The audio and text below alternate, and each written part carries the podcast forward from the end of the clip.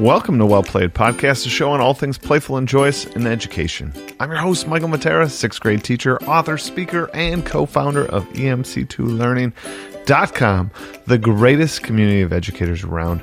Let's dive right into today's episode. This one is called The Joy Filled Classroom.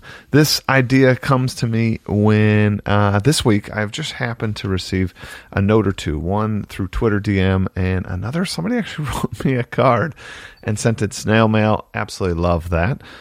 And it really discussed how joyful my podcast, YouTube channel, and thus classroom must be. And one, I want to say thank you to those that sent in those notes. It's so meaningful to me and it, it keeps me going. It keeps me joy filled. But then I thought, you know, this is a topic. This is a topic that we should probably explore and dive into a little bit in in our classrooms and, in our mindsets as educators. Um, on one level, I don't think you should fake it till you make it. Uh, I think there's a, a power in authenticity. And so, you know, used sparingly, I think if we can let our emotions show a little bit with our students, that's good. So if you're having a bad day, I mean, let your students know. I, I got to say, so right at the start of this, I want to kind of disclaimer it's not for us to fake it, right? If if you're not feeling well, if you're a little sick or a little under the weather, tell your kids that because I think sometimes they then can be empathetic. I think sometimes we wish for them to be empathetic, but really what we're wishing for them to be is mind readers. So share with them a little bit about how you're feeling and those kind of things, and I think that that can help in those moments. But in, in the regular flow of things, when when you're when you're not feeling sick, how can we have that joy filled classroom? Uh, I think there's several ways to do it, and some of these you probably heard and thought about. Others, uh, maybe you forgot for a moment. Uh, one, greet the kids uh, in when they come in your classroom, or if you're out in the hall, greet them there.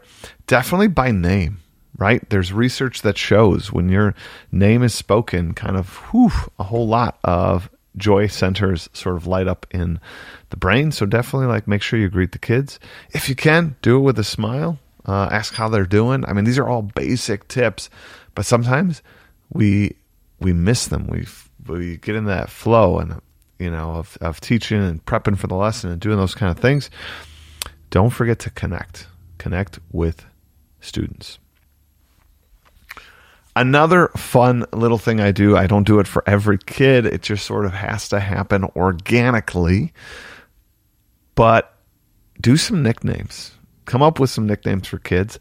Uh, and like I said, they're usually organic. Uh, here's my example student asked me if he could uh, go back to his locker. And I said, How bad do you have to go back to your locker? And I gave him a scale. And the scale I gave him was this like range of Italian food. I said from spaghetti to lasagna, right? So really, as long as the kid said anything Italian, sounds good to me. He can go. But instead, instead he says Cheerio or Cheerios, and uh, you know the rest of the class and I kind of chuckled a little bit because that's not even on the scale. And we joke with him that it's on the scale, and he's like, "Yeah, I'm sorry, like, but I have to go that bad." Cheerios. So we let him go to the bathroom. Yeah, yeah. But then that name sort of stuck. So now he's Cheerio in our class. Uh, the tip that I have for nicknames, whenever you give one, uh, I like to go with the organic, like I just said. But the other tip is sometime outside of that class period, outside of that moment. Don't do it necessarily like in the moment, but I guess you could. I always ask for permission. Hey, you know, meant to ask, you know, but I, I like it as a separate touch point later in the day uh, because I think for that kid, it shows a sign of respect. Two, it shows uh, that you were thinking of them. And so, you know, do nicknames, but then definitely like circle back and just say, is it all right if I have that nickname for you. And again, I don't give everybody a nickname. It's got to be organic. It's got to just happen and stick and feel right. So I think out of my students, I think I have maybe eight of them that have nicknames, and that's all right. But that's a piece of your classroom and it shows you're relational with students. The third one that I absolutely love and think that we should do in our class is be a little silly when you can. So there are moments when you have too much to get through and you're falling behind, and maybe kids are already silly themselves, so you got to be a little more in control. Fine. But there are always going to be moments that you could be a little more silly. And I'm here to say, like, let's do that. Be a little silly. Tell a little joke. You just heard in that last story, kid has to go to his locker instead of just saying yes, because I had time, because I had a moment. I wasn't doing something in that moment. I could give him a scale, and it was kind of funny. And then it produced this whole thing. That's an example of, again, also being silly a little bit. Um, and I love it. So, thinking about that, that's good. And that's something we should do. Uh, let's see. The next one that I kind of want to talk to you about that for those of you that have listened to this channel a lot, you know that another thing that I like to do, both as a hobby myself, but also with students, is play a game or two with kids. We have discussed on this show all sorts of games that are great for the classroom, that are short, that play a lot of people, play with a lot of people. But finding uh, a small game collection in your classroom really that's I mean, I don't want to sound like protective, but that's not for students to necessarily check out. They're for you to check in with students. So I have uh, several games that are kind of in my back closet that kids can't just like go and grab. It's not the like indoor recess stash.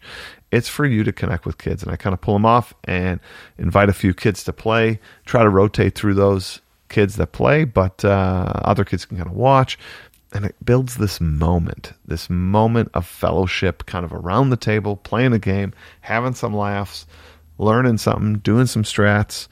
You got a m- moment where they can kind of razz you, you can razz them in a playful, safe space. I absolutely love that. So I would definitely encourage you to look at games. If you want to know some games or two, you could use the hashtag well played podcast and tag me at Mr. Matera on Twitter or Instagram.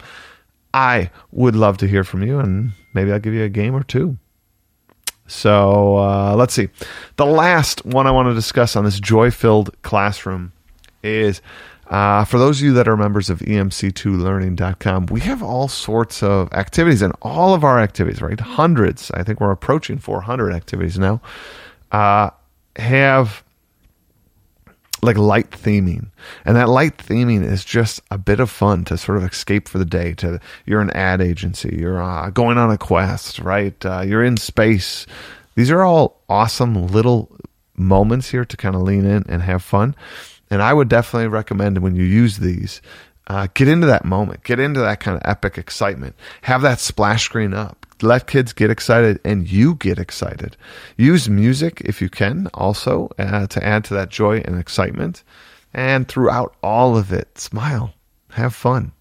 You have the privilege of standing in front of those kids. You have the privilege to do this job, to literally touch the the future. And I think it's so awesome and it's so fun to do. And I hope I hope you guys do that in your classrooms. That is all we have for today on Well Played Podcast. I hope you guys think about making a joy filled classroom right away. Like, let's do it. Um, it's amazing where you put your energies, where you put your thoughts, where you put your ideas will start to shift where you start to see things in this world. And as you start to look towards the positive, you start seeing more positive in this world. Everybody, I hope you have a great week and play on.